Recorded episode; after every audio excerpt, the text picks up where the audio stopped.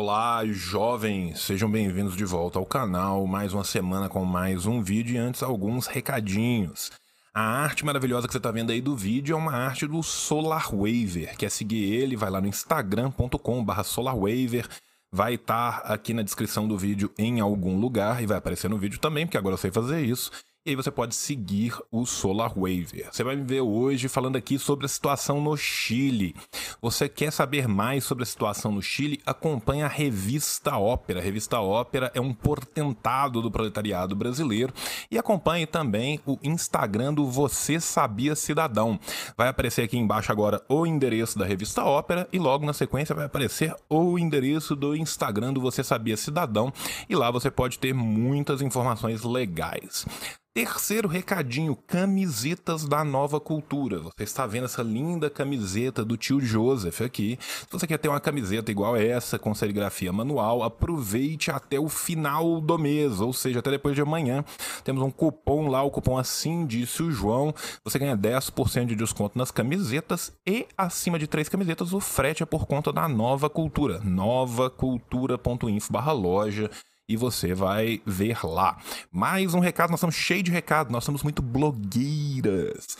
Armas da crítica, armas da crítica.boitempoeditorial.com.br, vai estar o endereço aqui embaixo. É o clube do livro da Boitempo. Se você assinar, você pode usar o cupom Armas do João, também vai aparecer aqui para me dar muito trabalho editando. E aí, com isso, você vai ganhar 10% de desconto na sua primeira mensalidade e eu ganho um troco de volta. Então ajude o canal a se manter vivo.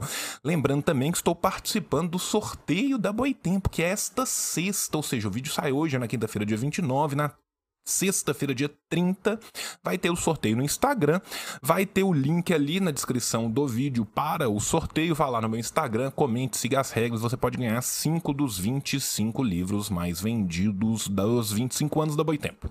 E o último recado, porque vai ter mais recado que vai ter vídeo hoje, é que eu abri um padrim para este canal. Então, se você quer manter este canal vivo, quer me auxiliar nas minhas diversas empreitadas online, você pode entrar aqui, ó, padrim.com.br barra assim disse o João e deixar seu dinheiro lá na caixinha do tio João.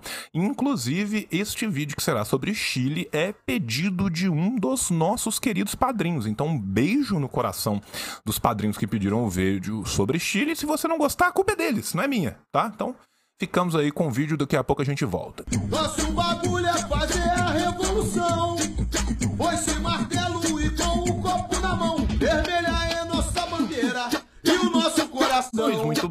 Hoje nós vamos falar da situação do Chile. No último domingo, dia 25 de 10 de 2020, houve um plebiscito no qual quase 80% da população votou não somente pela mudança da Constituição, mas pela mudança da Constituição sob a égide de uma nova Constituinte. O que isso significa dizer? Significa dizer que as pessoas serão eleitas para essa nova Constituinte, não são as mesmas pessoas que hoje estão no sistema bicameral chileno.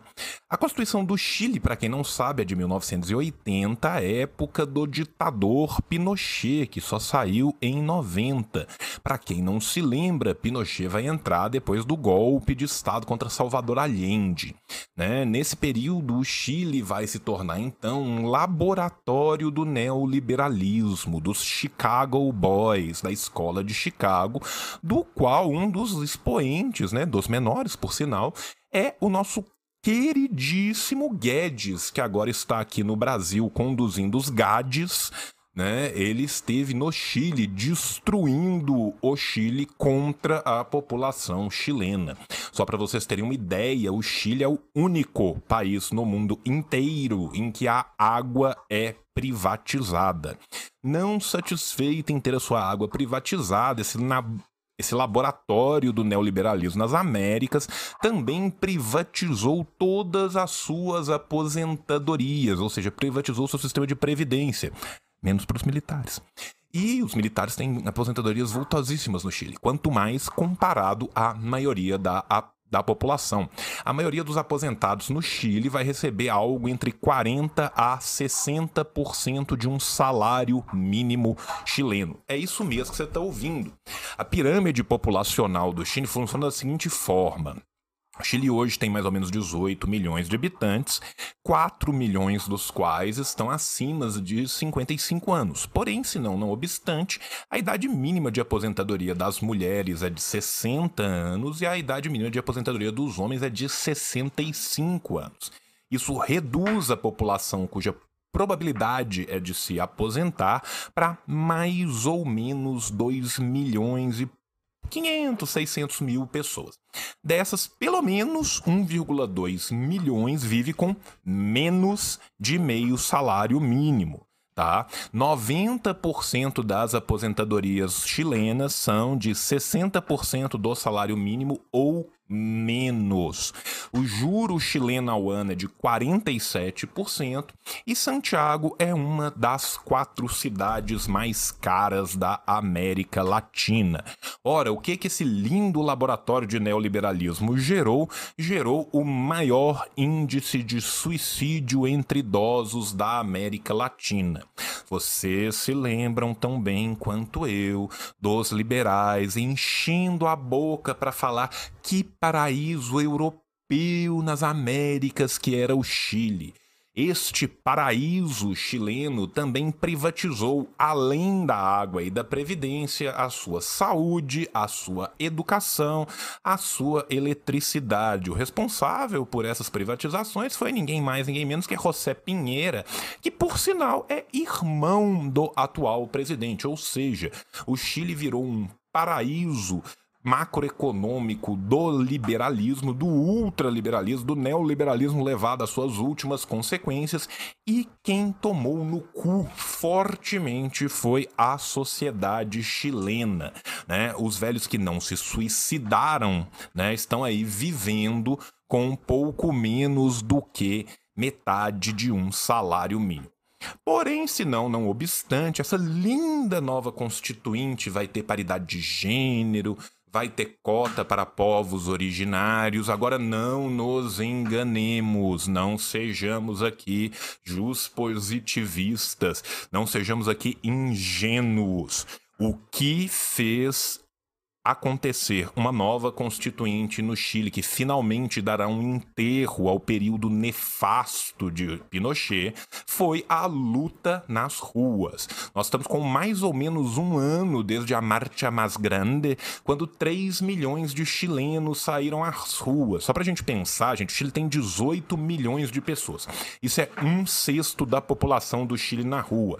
Tá? A sua capital tem mais ou menos 6 milhões. Isso é metade da população da de Santiago inteira nas ruas. E não foi só isso, elas não saíram um belo dia nas ruas e falaram assim: "Ah, não queremos mais", e aí assinaram uma linda petição no Avast. Não. Foram 30 dias de rebeldia, ocupação, destruição de propriedade privada dessas pessoas que vêm predando em cima da população. Só essa mobilização continuada das massas populares vai poder garantir algum futuro que amanheça um novo dia no Chile, longe do neoliberalismo. Lembrando, por exemplo, que os povos originários chilenos não são apenas chilenos, eles são transnacionais. Eles estão tanto no Chile quanto na Argentina e eles sofrem massacres continuados de ambos os estados.